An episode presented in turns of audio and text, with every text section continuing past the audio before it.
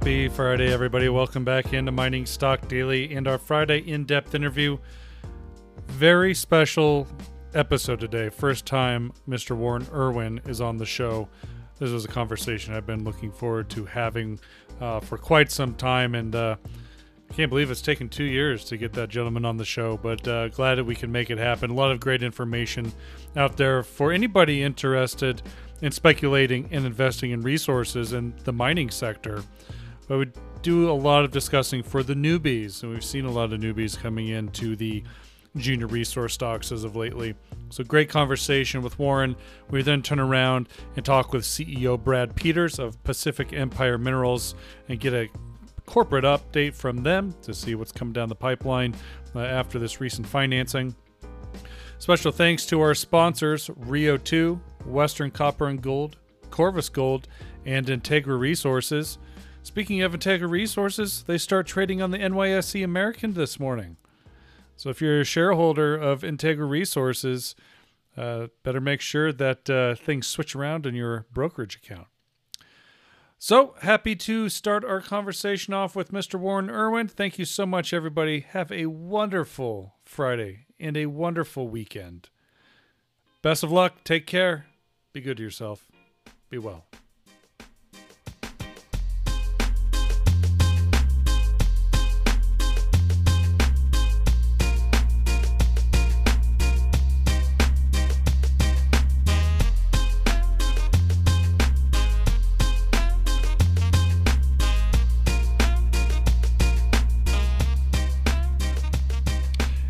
Hey everybody, welcome into Mining Stock Daily and our Friday morning in-depth interview, which we always air every Friday morning to get you into the last trading day of the week and into the weekend.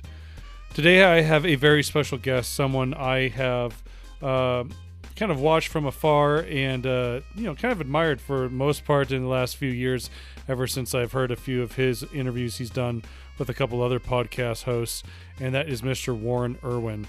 Warren, thank you for joining us here on Mining Stock Daily for the first time. And Trevor, thanks so much for having me. Let's just jump right into it. You and I chatted briefly with an introduction phone call last week, but the gold market was in the middle of making this extraordinary move last week, and it just kept on going. So before we get into some of these topics that you and I want to chat about, I thought I'd get your thoughts here on this precious metals move this week, and what you think of what do you think it's made of, and if you have any caution with it.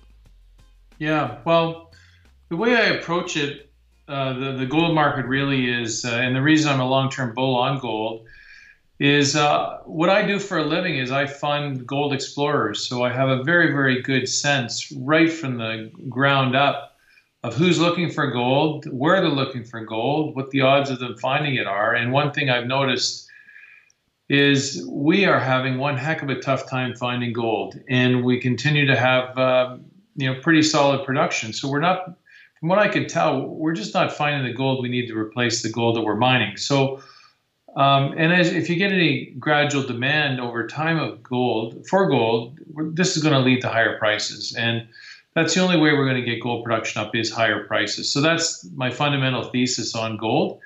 On this near-term pop, obviously, everybody's concerned about the ramifications of the U.S. printing money and how that could impact the value of the U.S. dollar and the purchasing power of the U.S. dollar. So a number of people are rightfully so. They're listening to a number of the people. Like I've got a book here by Jim Rickards, the new case for gold, right? I read that years ago, and people are putting money into gold now. My only concern is the higher prices are obviously destroying aggregate demand for gold from countries like India, where the economy is having a rough go of it, and Indians are quite price sensitive on the price of gold. So, and then you've got people who own gold who are taking advantage of the higher price and selling into it. So basically, I think on a fundamental, the traditional buyers are not there as much as they were before. And there probably are more sellers with respect to traditional sellers, as in people who are having financial tough times, who bought gold in the past, are selling it.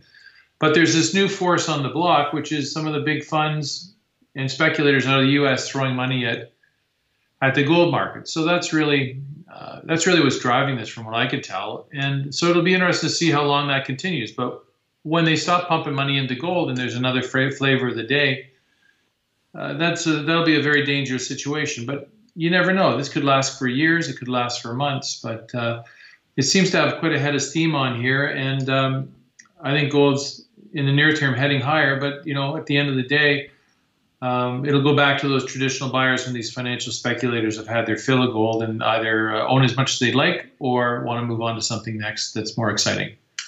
In the general markets, we've seen a lot of money really push up the prices in some of these big tech stocks, right? And I guess the question in regards to precious metals and precious metal stocks is, could that happen and be similar to what we saw or keep seeing with tech stocks? You know, we could see it. I've been through a few of these gold cycles before, and stupid stuff happens, and you just never know. And nowadays, you just throw in the whole Robin Hood factor and watch what they've done with Kodak and others. These Robin Hood guys are pretty interesting, and they seem to want to throw money at anything. So we're getting back into a bit of a punter's market here, near as I could tell.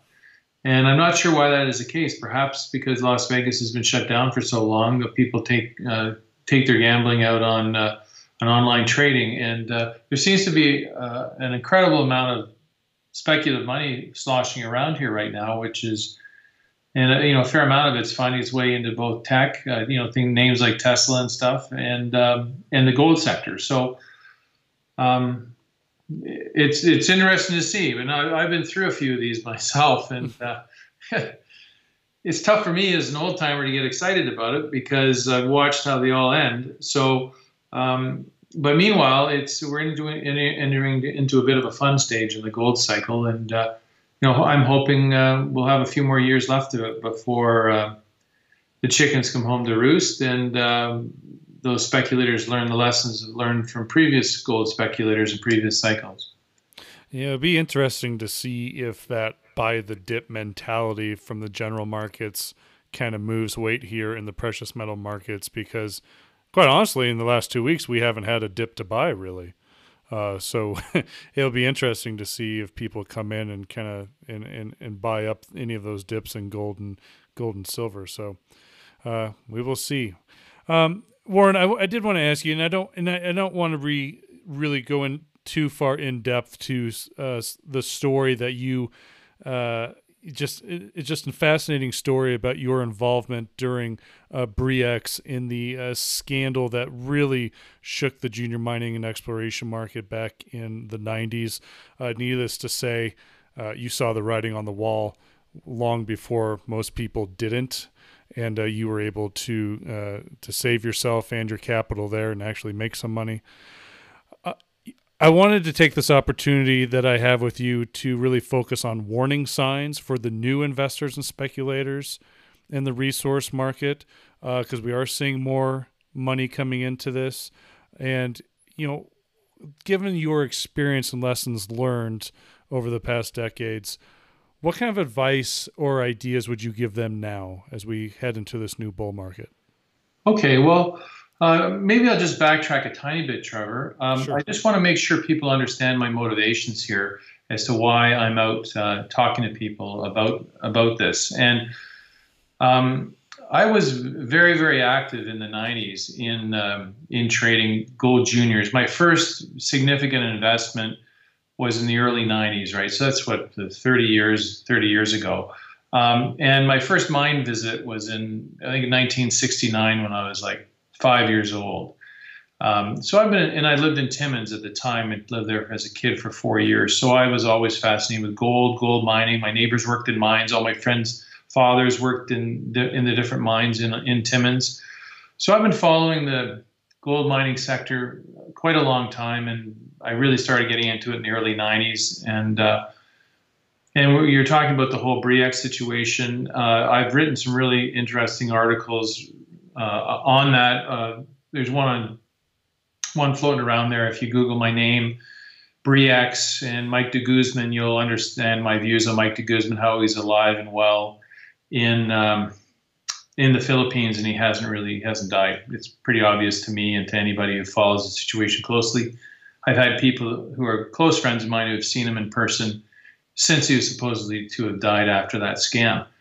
But the main, so that's a little bit of background on me. But as far as my motivations, right, I want to make sure people understand why it's not a self-serving motivation here. I'm not out to promote my name or anything like that. It's basically I'm trying to return a favor from a dear friend of mine who saved my ass back in the mid-'90s when I was, 5 years into investing in junior mining stocks. And his name was Dale Hendrick. And in the article that I wrote, I believe it was 2016 or 17, I wrote it. I give people a little bit more history on that, and if you have an interest in it, I encourage you to Google it, find the article, and read it. It's quite an exciting story. But basically, Dale saved my ass, and basically he was a crusty old timer who knew all the scams, knew all the tricks of the trade, knew all the players involved, and he sat down with me after I returned from the Bre-X property.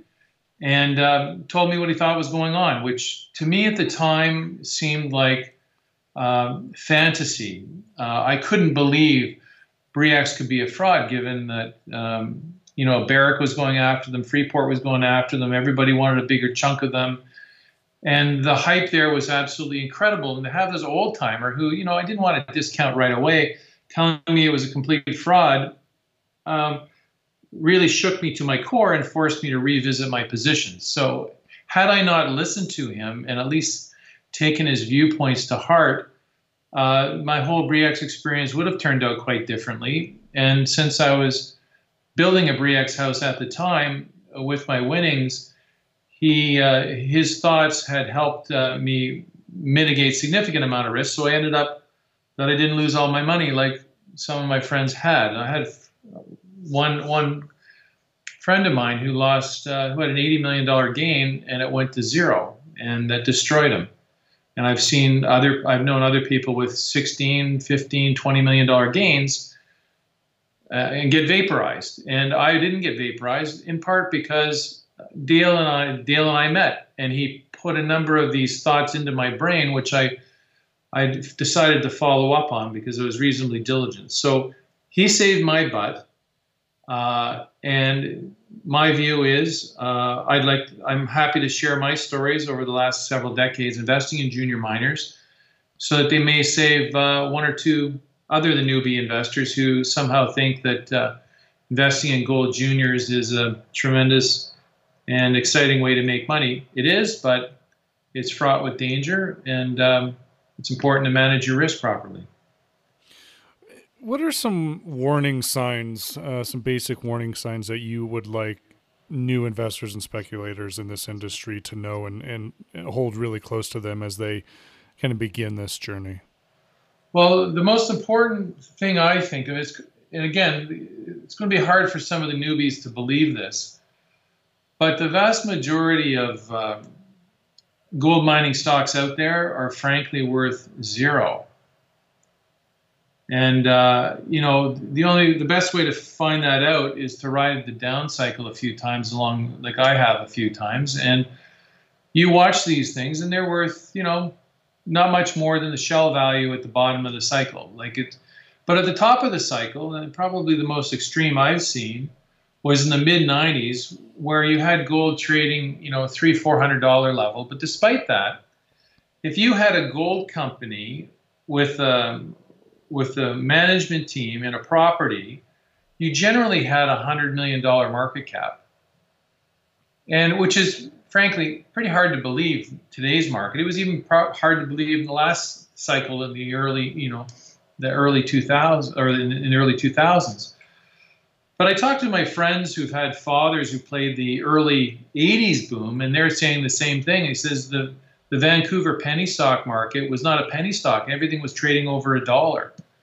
So when times get good and frothy, the valuations are completely outrageous. And possibly part of the reason I didn't get as many stocks off as I did last cycle was because I've seen how outrageous things got, and they didn't get quite that outrageous. So I was a little, I took a lot of money off the table, but not as much as I possibly should have. But when this market gets going, valuations will get completely and totally outrageous. And that's where you really need to remember that the vast majority of these gold companies, and we're talking junior gold companies, ones that have not got any significant resources, they basically got a property, maybe a few 100,000 ounces. It might be marginally economic. They've got a, you know, they've got a big market cap. Those are, in the next downturn, trust me, they're going to zero, if not very, very close to zero. So that's important to remember when you think about mortgaging your house to buy gold stocks. I had a laugh last week when a buddy of mine called it the Vancouver paper mill. We're seeing a lot of new paper and stocks and companies come online right now in this market. I mean, it seems like every day I'm reading the press releases and I get news of a new company getting a financing that I've never heard of or know where their project is. With new companies coming onto the market in this new bull, is this kind of where that outrageousness begins? Are you seeing that now? You know, I'm not seeing outrageousness now. I'm seeing, you know, healthy valuations, and that's why everybody in the mining business with a pulse who could raise money is out there doing it. You'll notice every single gold mining company that needs is out there raising money. So it appears to me as if the train is sort of just warming up, getting filled up, you know, the train's being stoked with some coal, they're heating up the boilers, and it's ready for a rip. So I think we're in the reasonably early days. It would be tough for me to imagine a scenario where the gold cycle gets slapped down hard here and it ends soon. So I think we're sort of in the early stages of this, and how long it continues is difficult to know. But one very important thing I try and share with people, this is based on my observations of the gold market. And you know, you'll never hear this from mining executives or from the Gold Council or for anybody, but this is reality, okay? Why do people buy gold? Well, people buy gold, and they tell me they buy gold because it's a hedge against the US government printing money, right? For instance, okay? And they've been printing money like crazy. So, you know, you'd think buy gold bullion and that would be a hedge to the printing of the US dollar. Well, that makes sense, but the one group of entities that I know print even more than the U.S. Fed is the junior mining market, and their ability to flood the market with baloney paper from these junior mining companies is absolutely immense. And I think that's what killed the last cycle in the early 2000s, why it didn't run as hard as it could have, is because every time you're ready to see a run in some of these gold stocks, you have ABC and XYZ brokerage firm bringing baloney mining to market and raising another $5 or $10 million and sapping up all the demand for gold stocks. There wasn't any scarcity value whatsoever. So the whole reason you're buying gold is because of the printing presses. Yet, if you buy junior gold stocks, one of the biggest risks is these dealers are pumping out paper like there's no tomorrow. So it's very, very difficult for these stocks to rally. And that's kind of where we didn't get the crazy levels last time. Yet it seemed like we got to the crazy levels in the cycle I played the hardest, which was probably in the 90s, where and that's where Bre-X took place. But part of the reason for that cycle getting really, really crazy is that there was multi-billion-dollar wins both in Bre-X. Bre-X went to almost a $6 billion market cap, and just prior to that, Voisey's Bay with Robert Friedland and Diamond Fields Resources, they had that massive nickel discovery, which put, I forget the exact number, but around $5 billion in the hands of investors. So there's lots and lots of liquidity floating around back then. So here we are today. One of the biggest things that could kill a gold market in the juniors is the printing of junior gold shares and the raising of money. And that could really kill this gold junior rally, and then you'll start hearing complaints of, hey, you know, the price of gold's now at 2,200, but my gold stocks haven't run. Well, the reason they haven't run is the dealers have been printing out so much money and putting out so much paper. There's no scarcity value whatsoever to it. Well, here's an interesting thought for you, and open question to you. I mean, obviously, the executives of these companies aren't going to check themselves at the door because they got to get going when the going's hot. The exchanges want their fees, and so as long as they keep on paying their fees, they'll continue to be listed on the exchanges. And the banks and the brokerages are able to raise the money and take their fees. So who is the retail investor the only level of a watchdog here to kind of share ideas of things where not you shouldn't put your money? Is that really where it all lies? I'm not sure it's a retail investor. Like there's one of the things that could really mess this market up is sometimes when you get foreign investment capital, and I've seen it a number of times where you get these big funds out of the U.S. who, you know, they have some junior guy who's all pumped on gold, and they give him, they'll give him $2 or $3 billion to play with and tell him to invest it in gold. Well, he'll invest a bunch of it in the big cap names, but eventually he'll convince his bosses to, you know, give him a few $100 million or possibly $1 billion to play around the junior space. And that's really when the craziness could really start. And, yeah, so there's, as far as the, you know, the gatekeepers, I'm not sure there's really a gatekeeper. I could trust me on this one.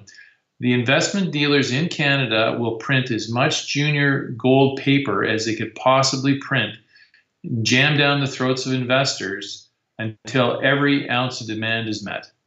And the only thing stopping them right now from doing that is we're at the reasonably early in the cycle, and there aren't as many dealers. The last couple of cycles, there would have been many multiples more dealers than there are today, and they were cranking out paper like crazy. So what's going to probably happen here is, you know, some of the guys from the bigger dealers will break up, start their own small firms, and they'll start throwing paper at the market too. So. Once that capacity increases, we'll see what happens. We've seen this exact same thing happen in any previous hot market. We saw this happen in the weed market, where it just got flooded with paper. Valuations got crazy, got flooded with paper, it totally collapsed. We saw this with lithium, when lithium was exciting. It got flooded with paper, overwhelmed the investor demand, collapsed. You saw this with rare earth metals. We've seen it with a whole bunch of different commodities over the years. But we really haven't seen this with gold for about, you know, a decade. So, but it's same thing's going to happen. I just don't know how strong this bull is going to last a few years, a few months. See what happens here. But there definitely seems to be a pretty decent head of steam here on this in this run. What would you like to see if you're doing some due diligence on maybe a new company that you saw that just kind of came online? What would you want to look at within some of the proxies and the information that they filed on, say, CDAR, to look for to maybe find any other red flags other than just the cheap paper? You know, investing in this type of market in the golds is quite a bit different than what I'm used to, which is like the last number of years when the gold market was out of favor. So when the gold market was out of favor, you mostly cared about, you know, the quality of the project, the quality of management, their cash burn. Can they raise money? Can they not raise money? If they did, if I make a discovery, would there be somebody there to buy it? That sort of thing. Like fundamentals, deep down fundamentals. In today's market, it's you've got to change that a tiny bit because, you know, as time goes on and the froth builds, the fundamentals will be less and less. And what will be more important is, and this is, you know, unfortunately, this is rather mercenary, but it'll be, well, what kind of management team do you have and what is their ability to promote? Because you know that if a gold exploration company starts today, I'm pretty sure they will not have a chance of finding any meaningful gold resources for, you know, at least 3 years from now, even if they are successful. So between now and then, there's a good chance the gold cycle will be over with. So what you want to do is you want to invest in companies that will hype the crap out of their stock and get the stock moving. So that's the reality. The reality is if you start a gold company today, any of these new gold companies starting, they've got many, many hard years down the road to grind away. And it's really difficult to make money on a fundamental basis. And so the only way you could really make money on that is you've got to have some hype in the market, which will start moving their shares up. And, you know, you can get some really incredible stories told. I've seen, you know, complete junk with really, really big hundreds of millions of dollars worth of market cap. And, you know, I know pretty sure these will never be mines, right? So we're kind of heading into that stage. It's not unlike other stages in other commodities and other sectors. For instance, I remember, you know, the 2000s, right, when the NASDAQ crashed. But prior to that, you know, you'd see companies run by a bunch of dimwits with $1 billion market cap, right? And we're going to see the same stuff. We'll see perhaps not $1 billion market caps, but definitely you'll see really lousy gold companies run by some twits who have good promotional skills, and they work at it from every angle they can. They spend tons of the money raised to promote the stock, and they can get to many hundreds of millions of dollars, and fundamentally they really don't have much. Yeah, it's almost a catch-22, right? Like you could have a really good project and not market enough, and a lot of the investment community is upset that you're not getting the word out there, but then there's other projects that if you market too much, then you're labeled a pump job. Yeah, well, if you market too much, chances are you are a pump job. Yeah, exactly.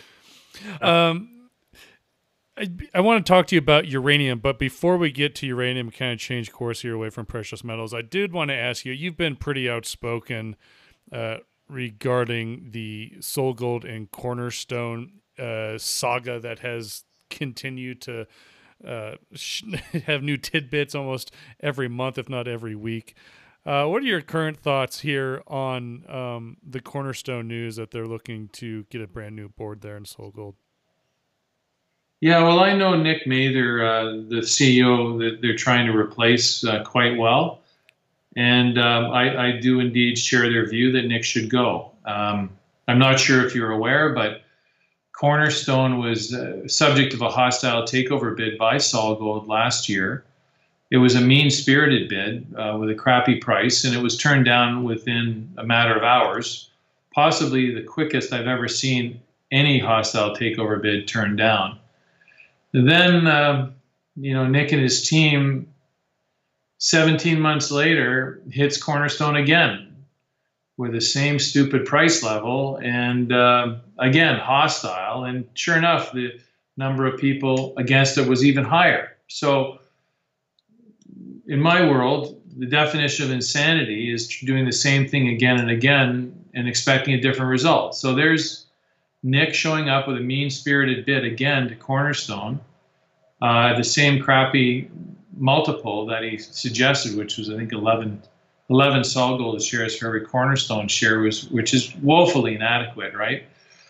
So he's just mean-spirited, and so he's pissed off a lot of Cornerstone shareholders. So Cornerstone owns a big chunk of his company, and he's also along the way pissed off Newcrest, which is pretty clear. They've yanked their director off the board, and I'm pretty confident there's some other big institutions that may not be happy with Nick, and I would think BHP is probably not super happy with Nick because they got shut out of any of the recent financing activity. Instead of financing through with Newcrest and BHP, they went with Franco-Nevada and paid an extraordinarily high price to finance that. So if you kind of add it all together and you go, well, Nick Mather has annoyed Cornerstone, BHP, Newcrest, and possibly another one or two major shareholders who I won't really name. Nick may not be there come October when the meeting has been called. So I think they're rightfully so. He should be replaced. I think his time is over. He's made a lot of very poor strategic decisions. He's also refused to cooperate with Cornerstone, and I think I think the ideal situation would not necessarily even be a takeover of Cornerstone, but just work cooperatively with Cornerstone to maximize the value of Cascabel. But, you know, he's difficult to work with, so that's never, ever happened either. So I think it's his time to go. And if he was wise, I think he should go sooner rather than later, or perhaps cut a deal with Cornerstone where he could leave without losing face too much. But knowing Nick, he's pretty stubborn, so he's probably going to take it to the end and have to get voted off the island, you know? It just seems like value destruction through, I don't want to say management incompetence, but just management ego. Yeah, well, you know, I've been accused of having an ego by going up against Nick, and so, you know, we all get accused of that. But I think if a sober person stands back and looks what's happened here, I think they would probably share Cornerstone's view on this. Okay, let's talk about uranium, stepping away from precious metals and that story. You've got some interest here in uranium, and I'm just curious of where you think we are in this uranium market and what you got your eyes on. Yeah, well, for anybody who's followed me, I'm a huge fan of NextGen. The reason I love NextGen is it's a tier one deposit. The economics are extraordinary. They're in northern Saskatchewan, and they're run by a solid management team. So I just love them. Just to, like, forget about even a good uranium market. Their ability to make a lot of cash, even at today's uranium price, is awesome. So that's what I like about it. Okay. Now the real icing on the cake could be a strong run in uranium, and the reason I think we could see this is let's say on the demand side, demand is creeping up. You know, a few low single digits every year, 2 to 3%, 4%, whatever the number is every year, as the Chinese has possibly the biggest build out of nuclear power plants since the 1970s.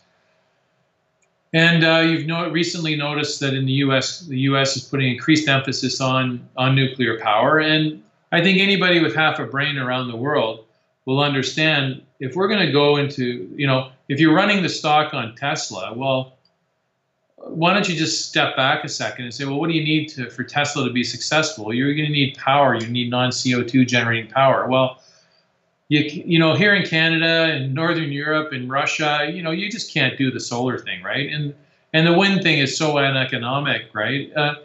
So we're going to need globally a strong baseload non-CO2 generating power, and we've already dammed up all our rivers. So the best thing to do that is nuclear power. So I'm a strong believer that the Chinese are doing the right thing in building out nuclear power plants to hopefully replace their coal-powered plants so they could have fresh air for their people to breathe, right? So for us to power the new electrical generation where we're all driving electric cars and we've electrified as many fossil fuel-burning items as we can, we're going to need big, strong, baseload, dependable power. And that's coming from nuclear energy through, and there's tremendous new research going on with these fail-safe nuclear reactors, because nobody wants another Fukushima or any of those meltdowns. The new fail-safe ones, I have some friends building them. They're amazing. And so I think nuclear power is the future. So that being said, demand, despite my views, is increasing every year as China builds up. So we've got increasing demand. And then on the supply front, the market's been kind of lazy here in that there's a whole bunch of factors that make uranium very, very unique. There's been a fair amount of secondary supply that's been stockpiled from various sources around the world that has been feeding the market to the tune of many tens of millions of pounds per year. And what's happening is this is gradually, you know, every year goes by, there's less and less of it available.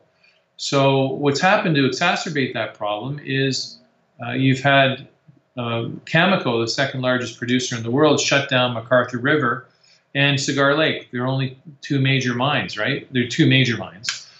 They've got other smaller ones, but those are the two big ones. And then you've had the Kazatomprom out of Kazakhstan, who's basically the world leader. I believe they're producing around 40% of the world's uranium, and they've been curtailing production and due to COVID-19. So you've had massive curtailment of production, and you're running low on this. We're gradually winding down this secondary supply that supplies the uranium market. So it's an interesting dynamic here where, and then just to add it all up, the price of uranium currently is so low that it's not incentivizing people to put new uranium mines into production, except for, I think, NextGen will make a ton of money doing this. But so you've got a whole bunch of factors that are very, very positive for uranium. And that's why I think, although I like NextGen for the fundamentals at current prices, I think there could be some real icing on the cake with a strong run in uranium. Yeah, it's interesting. You did mention Cameco. They lost some market share this week after the financials and said they were going to try to restart Cigar Lake this September. Yeah, no, it's an interesting one because I'm on record saying, I'm not sure they'll ever restart MacArthur. And Cigar, if they restart it, this gives you a sense as to how vulnerable Cameco is. When it opened in 2004, I believe it had a 15-year mine life. So that means before the end of this decade, Cigar Lake will be mined out. And if it's questionable whether MacArthur River should be reopened, Cameco will have nothing at the end of this decade. And they're the second largest producer of uranium. So where do you think the price of uranium is going? So, here's the other weird thing about the uranium market. You've also got Cameco and Kazatomprom have entered into long-term contracts to supply utilities. And since they're not producing what they used to produce, they'll actually have to go into the spot market to buy uranium to supply these long-term contracts. So there's so many moving parts in the uranium market, and many of them are very, very positive for uranium. It could be quite exciting. And I was around, obviously, in around 2006, 2007 timeframe when uranium blew through $100 and hit, I forget the all-time high was around the 140 range. But I'll tell you that we saw some tremendous money being made in the uranium market at that point. We are starting to see some heads turned in support of uranium energy. And you mentioned Tesla before, but I mean, even using the headline from Apple that they're committing to be 100% carbon neutral for its supply chain and products by 2030, which is, pretty aggressive, but maybe a good headline, but where's their energy going to come from, right? So I agree with you. It's an interesting selling point for the uranium sector. Warren, thank you so much for your time. This was an interview I was looking forward to do. Well, Trevor's really enjoyed speaking with you, and hopefully some people are listening to this interview, picked up a couple key points, and they might find it use. And hopefully on the next Gold Junior, they won't be mortgaging their house to buy it. They may use a tiny bit of caution, and perhaps when this gold cycle is all over and everything's collapsed once again, there might be one or two people that thank me for giving them a tiny bit of caution about what could happen on the other side of these tremendous gold markets. Well, I have learned a tremendous amount from just listening to you speak with other people. So it's nice to have you on the show and share the same stories and advice to our listeners. So thank you so much. Well, thanks so much. And to all the Canadians listening, have a great August 1st long weekend. There you go. One more holidays for the Canadians. Wow. Right. Us people in the U.S. are stuck at the at the home office now. So, all right, everybody. We're going to take a real short break and be back with a quick corporate update from one of our sponsors, Pacific Empire Minerals. Stay tuned.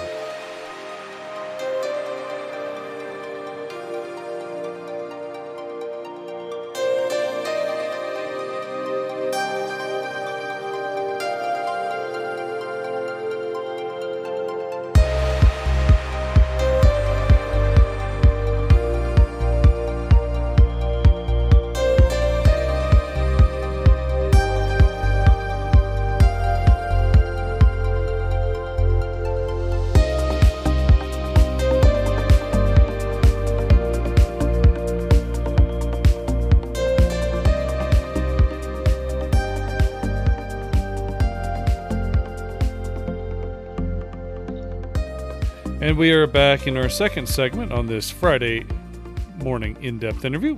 Glad to be welcoming back to the show Mr. Brad Peters, who's the CEO of Pacific Empire Minerals. Pacific Empire trades on the TSX Venture with the symbol PEMC and also on the OTC QB markets here in the United States with PEMSF. Brad, welcome back to Mining Stock Daily, my friend. Thank you, Trevor. Appreciate it. We thought we'd just take a little bit of time and get a little bit of a rundown to see what the company's been up to the last few months. You did just close a $1.2 million non-brokered private placement, so you do have some money to go out there and do some exploration work. Before we get into some of the actual exploration work you are doing, can you fill us in on this private placement and what your experience was raising this cash?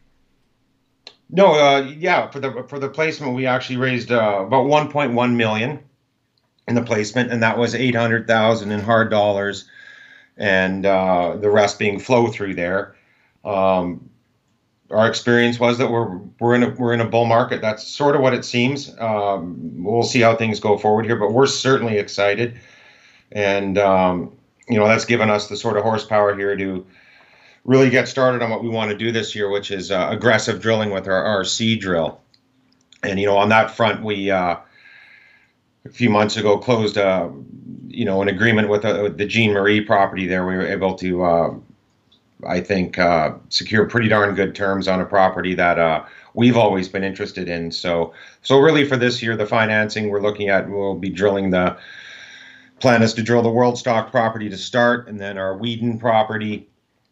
And then we may have another one we throw in there in addition, but really it's all leading up to the Jean Marie property this year. In September, October there, that would be our big push in terms of drilling. And certainly looking forward to a lot of drilling this year. It's a different market than what we were in, 3 or 4 months ago. Mm-hmm. Completely different resources now for Pacific Empire. Can you kind of walk us through kind of what you've seen as a CEO from a prospect generator over the last couple months? And are we going to start seeing a little bit more? Do you feel like we're going to see a little bit more capital coming into specifically the prospect generator models? I think so. Yes, that's an interesting question. Actually, I was up speaking with someone here this morning, and just regarding. There certainly does seem to be capital flowing in, but there is there seems to be, from some perspectives, a lack of projects. And I think that's something that I've seen over the last several weeks in this, Trevor, over the last couple of years, we've tested 10, 11 projects and we've killed a lot, but we've had, 3 that have basically held together and been strong properties for us.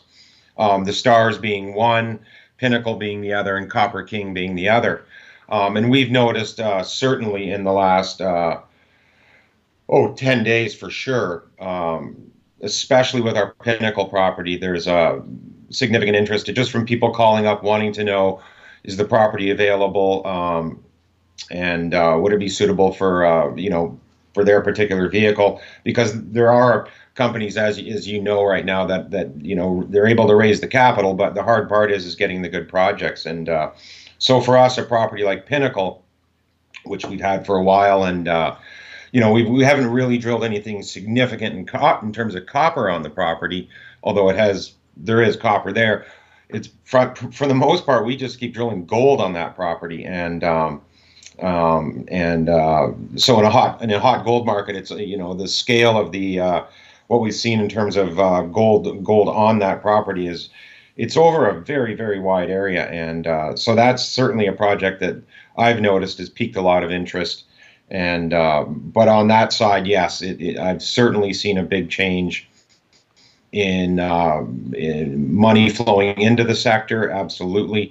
And then in those companies that do have money that are looking for projects, good projects they're always hard to find. And right now is no exception. Well, you're specifically focused in British Columbia on gold and copper projects, and so, I mean, how much more competitive do you have to become as a company to find other claims in areas to start this prospect generator? I mean, does it start there, or is this just wide range as far as even just, you know, people maybe one step above as more exploration plays? So like, how are people finding projects? Are they paying a premium for it, or they just have to get more creative? Well, I guess I might preface my response by saying in a bull market, anything goes, kind of. I mean, there's probably a wide spectrum out there. I think that there is the route that we'll most likely see probably in the short term, which is people paying a premium because the time, the lag in time required to generate quality projects, it takes years. It really does take years. And so for those that have spent the time, such as we have during during a bear market, developing projects and killing some too, absolutely, make no mistake. But in terms of weeding out the projects that are quality for us, it takes time, right? It really does take time. And I think that it's, if you've spent the time, develop the project, and there's, the demand outstrips, the availability of projects, well, then a premium is that's probably what's going to have to be paid on these things. It's focusing specific on Pacific Empire's projects. What are some of the strategies or exploration targets that you are looking at that maybe your shareholders and resource speculators will be wanting to pay attention to in the coming weeks? Now that you have cash. Yeah, I think from our perspective, I think the best way to communicate it to interested investors would be that really we really have two parallel streams of news and work. Stream number one would be our RC drill, and the projects that we've had there in the portfolio that we'll be drilling this year are the Worldstock and the Whedon, and we'll spend a couple months on those projects. But in parallel with those, we are taking a look here at the Jean Marie property, which is the property we optioned a few months ago. And that was traditionally, looked at as a copper molybdenum play. And, when the vast majority of the drilling on that property took place in the 70s, and, gold, at that time it was copper moly. And so we've always been curious about the gold potential on this property, and so we've had crews up there having a look at it, and doing some sampling and that sort of stuff, and we'll see, how that turns out. But that's, I think for interested investors, I think that if we can demonstrate that the Jean Marie property does have potential for gold, that's something that we're looking to try and accomplish. But again, the proof will be in the pudding, as they say. How about the Worldstock property? I know that was something you were really excited about when you and I chatted a little bit more frequently during the winter. Where are we at with Worldstock? Yeah, where we're at with Worldstock is it's all ready to go. And I think that you'll see news here at some point in the next, I don't know, not too long here, where we're underway working on the Worldstock in terms of drilling. But it's a project close to Kamloops, about an hour north of the New Afton mine, and they're great in access, great infrastructure, and our plan there probably is something in the order of 10 holes. Have a look, see what's there, see what turns up, and whether we want to continue past 10 holes, and or if we want to move on to the Whedon project. But the Worldstock's it's a great location, it's a great place. And but it's covered, and it's one of those projects that's perfect for RC drilling, and that's exactly what we intend to do on it this year. And how about Pinnacle?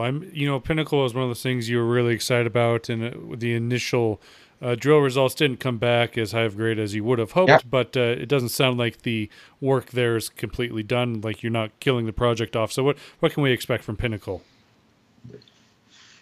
Hard to say this year. I think that. What I would say is there's interest in the Pinnacle right now, and I think the question for us is that do we drill it ourselves, or do we bring in a partner? And so we'll look at what options we have for us there and what works best for the company. But like I said, that project is one where it's a very interesting geophysical, it's a very large geophysical anomaly, an IP anomaly with a number of very attractive magnetic targets. It's just a very, very large area. And as I mentioned, we stepped out, you know, upwards of a kilometer to 4 kilometers of these type of step outs, and we're still getting very interesting results. We obviously haven't located the center, if there is one, but in terms of you know, the drilling that's gone on in that property over the last, since I guess 2014 now, all of it's been very interesting. Every hole's been interesting from my perspective, and so we'll see in terms of you know, what there is out there in terms of you know, I guess I'd say a premium, and then we'll look at whether that's something we're willing to look at in terms of a partner, or if this is something we want to, you know, just, you know, maybe put another 10 holes into this year and just see if we can advance it a bit further ourselves. Because there are targets on the property that are pretty low cost to explore for us. It's just going to be a function of, do we get the right terms, and if not, we'll probably look at doing it ourselves. And Brad, wrapping things up here with the discussion, I guess I'll leave the last word to you. What do you want our listeners and your shareholders and other potential new speculators in Pacific Empire to know moving forward? I think what's central to our company is that we believe in discovery. We believe it's possible, but we also recognize that it's a function of drilling. You have to drill.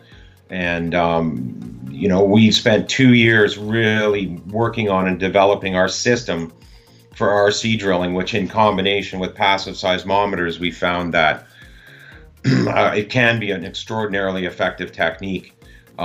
We've got the projects in the portfolio now, we've got the drill running, we've got the capital, and I think it's time to move now and, you know, and respond and you know, with the understanding that we are in a bull market or a favorable market, you know, at minimum. And so I think you'll see us be fairly aggressive here over the coming months and possibly years. All right, Brad, appreciate you and appreciate your time. Thank you so much. Thank you, Trevor. Much appreciated. And that's Brad Peters. He's the CEO of Pacific Empire Minerals. Again, trades on the TSX Venture with the symbol PEMC. And also on the OTCQB with PEMSF. I'm happy to share that they are a supporter and sponsor of Mining Stock Daily. That's wrapping things up for us this week. Have yourselves a great weekend. Take care, everybody. Be well.